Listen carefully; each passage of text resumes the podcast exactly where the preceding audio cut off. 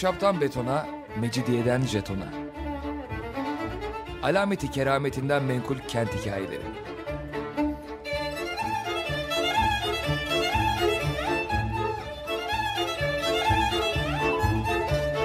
Hazırlayan ve sunan Pınar Erkan.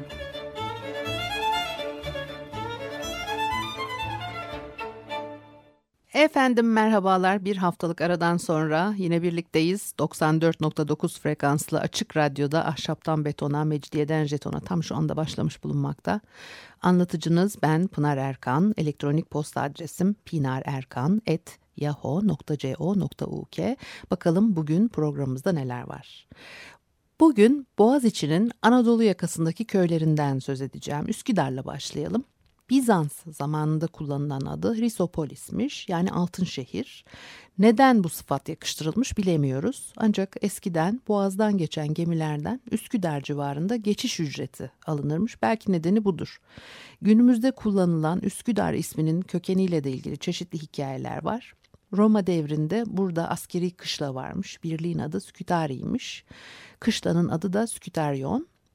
Arnavutluk'ta bir İşkodra kenti bulunmakta benzer biçimde. İngilizce'de squadron kelimesi askeri birlik, filo manasındadır. Ee, İmparatorluk ordusunun kalkancı alayıymış Skütari. Ee, kalkanların kaplandığı deriye de skitos denirmiş. Bir de Skütaryon Sarayı var buralarda bir yerde ama yerini bilemezsiniz. Pers, Makedon, Arap ve Haçlı akınları geçmiş buradan. Haçlılar Eskütari demişler. Sonra 14. yüzyılda Osmanlı alıyor bölgeyi. İstanbul'un fethinden sonra da Üsküdar oluyor. Misyonerler çok gezinmiştir buralarda. Özellikle Üsküdar Amerikan Kız Sesi misyonerleri anıtlarında, e, anıtlarında değil anılarında e, Skütari derler Üsküdar için. Bu adın bir kaynağının da e, eski ev anlamına gelen eski dar olduğu söylenir. Üsküdar'da e, Bizans'tan günümüze ulaşan pek bir şey yok. Kadıköy'de var ama Üsküdar onu bırakın Haydarpaşa bile bağ, bahçe, kırlık alanmış. E, 19. yüzyılın ortalarında hareketleniyor Haydarpaşa. Osmanlı devrinde bile uzun yıllar değişmemiş hiçbir şey. Bugün ülkeyi sarmış tüm rezilliklere rağmen Üsküdar'da geçmişi yaşatan evler, sokaklar bulunabilir. Burada e, şu geçmişe özlem duyma meselesiyle ilgili bir iki şey söylenebilir belki. Korunmasını istediğimiz ne varsa insanlık için gerekli olduğundandır. Bakın insanlık için, senin için, benim için, onun için değil, insanlık için. Birimiz ancak hepimiz kurtulursak düze çıkabilir bazı şeyleri tekrarlamaya gereksinimimiz var gibi görünüyor. Şu hale geldikten sonra dinozorlara dinozor diyenler utanmıyor mu acaba? Yok utanmıyor. Var ona da bir bahanesi. Facebook'ta eski fotoğraflara bakıp paşa dedeciğimlerin, bey babacığımların, nur içinde yatsın büyük anneciğimlerin köşklerini, konaklarını, yalılarını yad eden sayısız özlem dolu insan var. Facebook'ta eski İstanbul gruplarında toplanıp geçmişlerindeki kendilerini arıyorlar. Çocukluklarını, gençliklerini bıraktıkları semtlerin, mahalle ve sokakların fotoğraflarında. Hepsi İstanbul'un günümüzde aldığı şekilden şikayet ediyor. Eskiden herkes ne kadar şıktı, giysileri ne kadar zevkli filan. Efendim takım elbise giymeden Beyoğlu'na çıkılmazdı. Evet üstadım evet.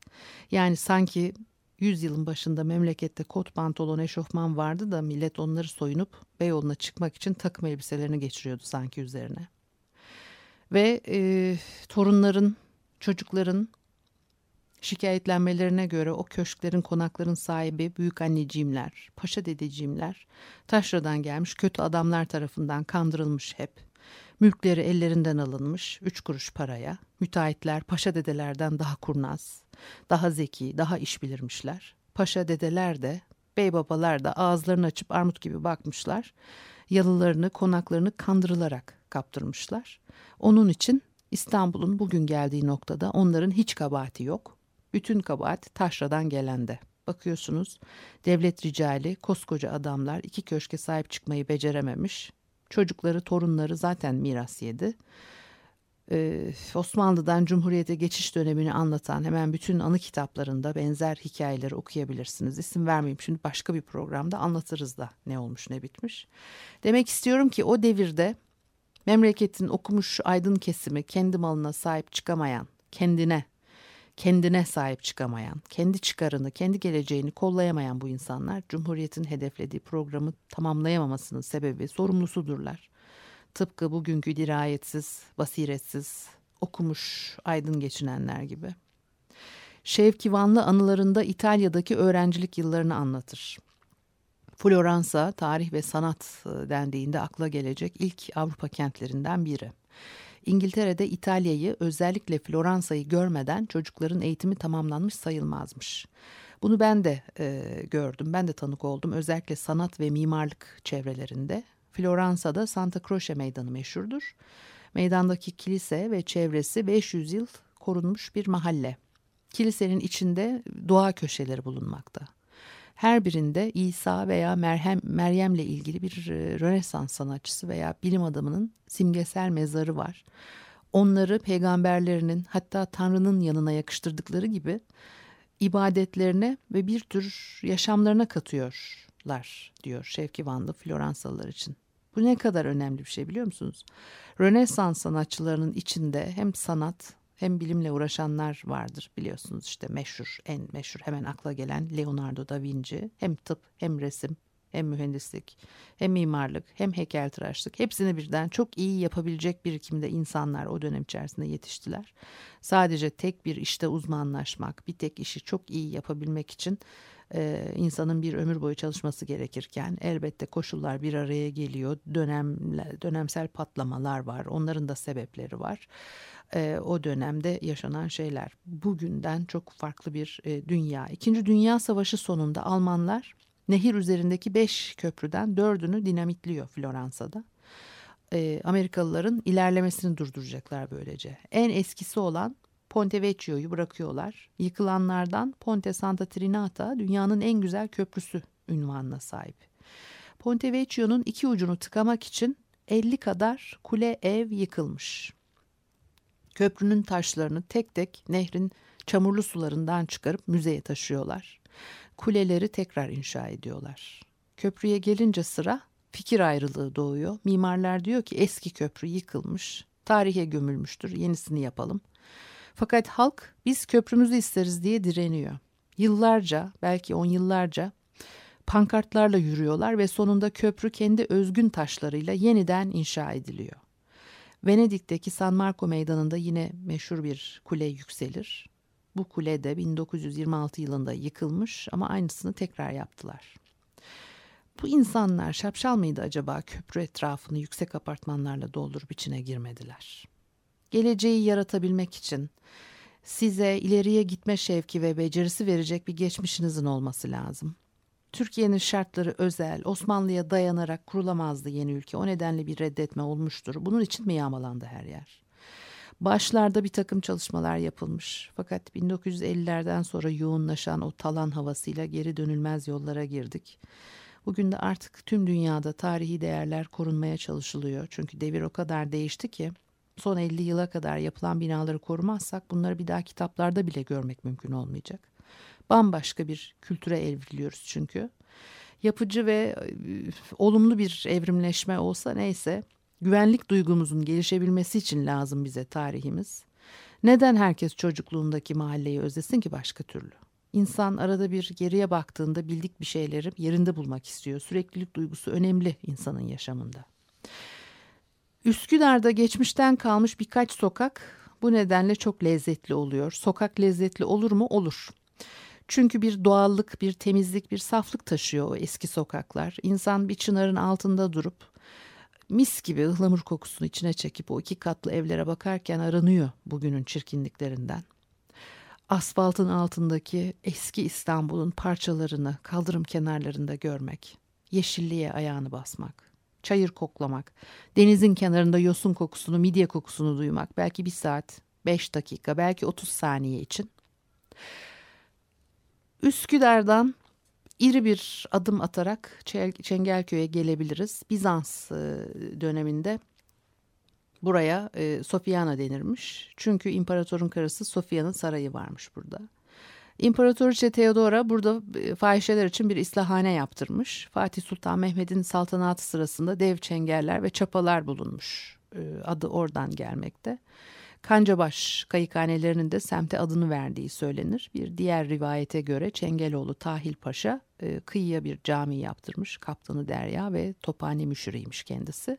1960'lara kadar semt halkının çoğunluğu Rum e, Çengelköy hala geçmişteki hayat tarzını sürdürüyor denebilir her şeye rağmen. Çok sayıda yalı var bu kıyılarda. Onları saymayacağım da iskeleye yakın bir çınar ağacı vardır. İsmail Hakkı Konyalı bu ağacın bin yıllık olduğunu iddia ediyormuş. Yakınındaki Sadullah Paşa yalısı meşhurdur çok. 18. yüzyıl sonlarında Koca Yusuf Paşa tarafından yaptırıldığı tahmin ediliyor. Sonra Ayaşlı Esat Muhlis Paşa'ya e, geçmiş Sadullah Paşa onun oğlu. 5. Murat'la yakınlığından hoşlanmıyor Abdülhamit ve kendisini Avrupa'ya sefir gönderiyor. Adamcağız Türkiye'ye dönmeden intihar etmiş. Necibe Hanım karısı intihar haberine inanmıyor. Galiba aklını da yitiriyor biraz. Ölünceye kadar kocasını beklemeye devam etmiş. Sadullah Paşa yalısında Ayşegül nadir bir süre yaşamış. Ee, yalıların, köşklerin, konakların hikayeleri her zaman çok enteresan. Çengelköy biliyorsunuz salatalığıyla e, ünlü. 19. yüzyıla kadar geçimini balıkçılık ve bostancılıktan sağlıyormuş halkı. Kirazı ve ayvası da makbulmuş. Şimdi böyle bir şey de yok. Evliya Çelebi bir efsane anlatıyor Kuleli Kışlası'yla ilgili. Burada 15. yüzyılda ki bu 2. Beyazıt devrine denk düşer. Bugün okulun olduğu yerde kule şeklinde bir kasır yaptırılmış. Kuleli kasır. Daha önce de Narlı Bahçe olarak bilinirmiş yörenin adı. Bu sefer kule bahçesine dönüşmüş. Kışlaya verilen isim buradan geliyor. Şimdi Evliya Çelebi'nin berbat efsanesini anlatıyorum. Bu bahçede Sultan Selim Han evvel Şehzadesi Süleyman Han'a gazap edip öldürülmesi için Bostancıbaşı'ya teslim etmiş. Bostancıbaşı da hayırhahı devlet olduğundan yegane Nihali Bağı devlet olan Süleyman Han'ın yerine bir çocuğunu öldürüp gömmüş. Süleyman Han'ı üç sene tebdili kıyafetle bu kule bahçesinde saklamış. Sonra Selim Han Mısır fethinden dönüp de yavaş yavaş ahiret korkularını duymaya başlayınca Ah Bostancıbaşı, mazlum Süleyman için azim hata ettim. İşte şimdi bilavelet ölürsem bu devleti Ali Osman kime intikal eder deyince Bostancıbaşı zemini buz edip giderek e, kule bahçesinden Süleyman Han'ı getirip pederi seririne yüz sürdürür. Sultan Selim ise Süleyman'ı bağrına basar. Ahir hilafet Sultan Süleyman'a gelince yani Süleyman Sultan olunca demek istiyor. Bostancıbaşı'ya Mısır ihsan olunur. Üç sene kalıp çabaladığı bahçede bilare Sultan Süleyman bir kasra ali ve müzeyyen inşa etmiştir ki cihan nümadır. Her katında fıskiyeler, fevvareler, müteaddit hücre vardır ki yani çok güzel bir şeyler inşa etmiş belli ki hala kule bahçesi derler. İçinde Sultan Süleyman'ın diktiği bir servi vardır diyor. Bu bir efsane hikaye. Jean Tevnu bir başka hikaye e, ekliyor. Şimdiki padişah 4. Mehmet'in babası Sultan İbrahim bütün kardeşlerini öldürten 4. Murat'ın zamanında bu kuleye götürülüp saklanmış ve ölümden kurtarılmış. Kule ulu ağaçlar arasında saklanmış ve orada, unutulmuş gibidir diyor. Bir ara verelim ondan sonra devam edelim.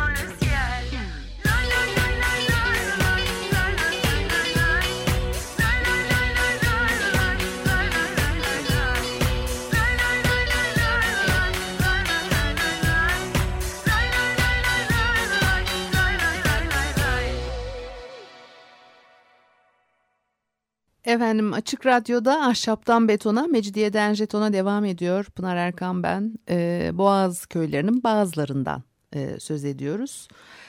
Kuleli Kışlası 19. yüzyıla kadar Bostancıbaşı odaları diye anılıyormuş. Burada sarayın bostancıları otururmuş. 2. Mahmut 1828'de süvarilere mahsus olarak bir kışla ve kendine de bir daire yaptırmıştı. Kıyıdaki kaymak, kaymak Mustafa Paşa mescidini tamir ettirmiş.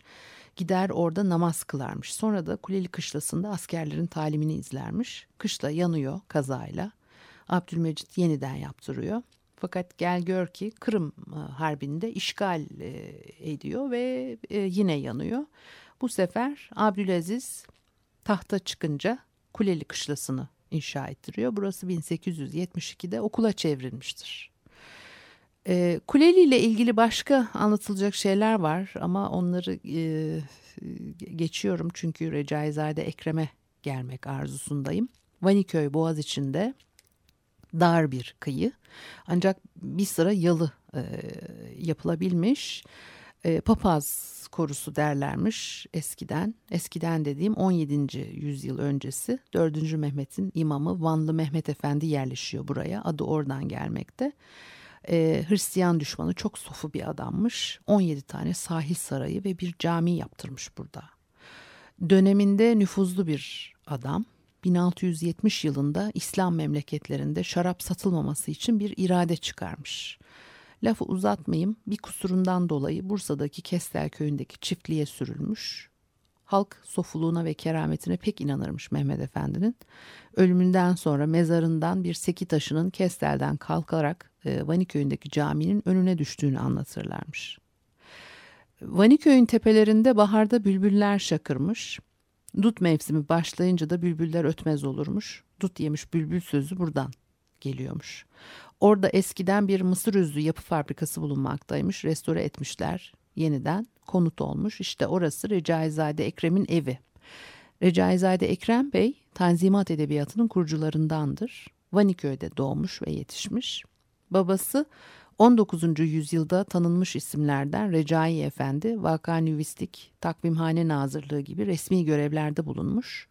Vakanüvis devlet tarihçisi demek. Güzel yazı yazar, tesip yaparmış, şiir söyler, ney üflermiş. Ney üflemesiyle ilgili bir de hikayesi var. E, mehtaplı gecelerde yalının bahçesinde denize karşı ney üflemeyi pek severmiş. Bazı akşamlar da kayıkla balığa çıkarmış. Yine böyle denize karşı ney çaldığı bir gece e, Hıdiv İsmail Paşa kayıkla Vaniköy'deki yalının önünden geçerken ışıkları söndürülmüş binanın önünde entarili bir adamın yanık yanık ney üflediğini görmüş. Bir Mevlevi fakiri zannetmiş entariliği ve uşağına bir kese para atmasını emretmiş. Kayık yalının hizasından geçerken Hıdiv'in uşağı keseyi fırlatmış ve Recai, Recai Efendi bu şıkırtıya uyanmış daldığı alemden. Bu hareketten çok fena alınmış. Yerinden fırladığı gibi kayığını atlayıp Hıdiv'i takibe başlamış. İsmail Paşa fakire para atmanın da verdiği o yüce duygularla Mutlu Mesut Emirgan'daki yalısına varmış. Bir süre sonra da Recai Efendi'yi anons etmişler takvimhane nazırı geldi diye. Paşa karşısına çıkan entarili adamı görünce şaşırmış tabii. Recai Efendi o neye çalan bendim al bunu diye keseyi iade etmiş ve yalısına gerisin geri dönmüş. İşte Recai Efendi'nin oğlu yazar Mahmut Ekrem Bey 1847 yılında bu yılda dünyaya gelmiş. 18 yaşına kadar da burada yaşamış. Recai Efendi ölünce yalı 10 bin altında Mısırlar tarafından satın alınıyor. Recaizade Ekrem'in çocukluğuna ait yazdıklarını okuyarak bitirmek istiyorum. Vaniköy'deki yalının hamam dairesi tutuşup yandığı gün herkes telaş içinde mükedder bir haldeyken ben ne kadar sevinmiştim. Çünkü bizim yangına icadiyeden toplar atılmıştı. Gene o yalıdayken tufanı andırırcasına yağan yağmurdan, her tarafı seller basarak, umum ev halkı azim haf ve helecan içinde olduğu bir gün ben ne derece bahtiyar olmuştum. Çünkü harem dairesi avlusunu geniş bir havuz haline getiren sular üzerinde kayık yüzdürmek benim için kolay olmuştu. Gene o yalıdayken bir kış iki arşına yakın kar yağdığından yolların kapanmasıyla ve özellikle fırınlar ekmeği çıkarmadığı badiresiyle herkesin şaşkınlık içinde bulunduğu gün ben ne kadar hoşlanmıştım. Çünkü evde ne kadar adam varsa cümlesinin bahçeden sokak kapısına kadar olan uzunca bir yolu açmak için sabahtan akşama kadar uğraşmaları benim için şayanı hayret bir temaşa vücuda getirmişti. Gene o yalıdayken bir gün beni hamama sokmuşlardı. Hamamdan çıktıktan sonra bir aralık iskeleye indim. İskelenin bir tarafında bir deniz havuzu vardı. Oraya boyalı tenekeden mamul kalemdanımı evvelce düşürmüştüm. Kalemdan tekrar nazarıma tesadüf etti. Havuz bir arşın kadar derindi ve bir ciheti ziyade sığdı. Kalemdanı bir değnekle havuzun sığ olan cihetine götürmek için uğraşmıştım. İskeleye ise boyanmak üzere bir sandal çekilmiş. Ben beri tarafta uğraşıp dururken sandalın desteğine çarpmışım. Sandal o tarafa doğru yattığı gibi beni havuzun içine düşürdü. Derhal haykırmaya başladım. Geldiler beni çıkardılar, tekrar soydular, hamama soktular, azarladılar, ağlamaya başladım. Bir aralık kalemdanı çıkarmışlar, getirdiler, bana verdiler. Derhal teessürüm zail oldu. Sevindim, her şeyi unuttum. Ertesi sabah uykudan uyandığımda o kalemdanı baş yastığımın üzerinde bulmuştum.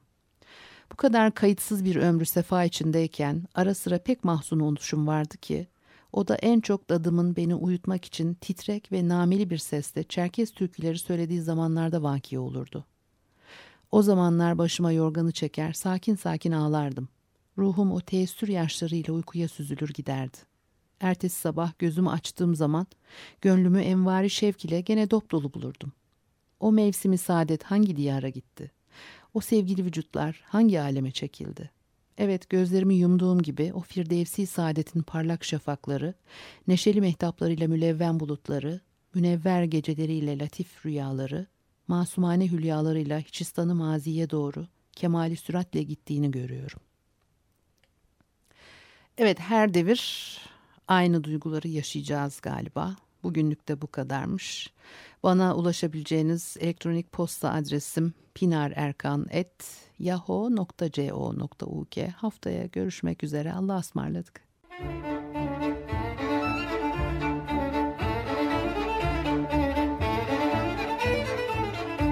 Ahşaptan betona, mecidiyeden jetona.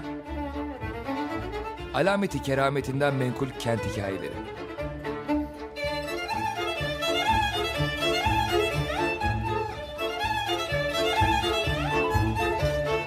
Hazırlayan ve sunan Pınar Erkan.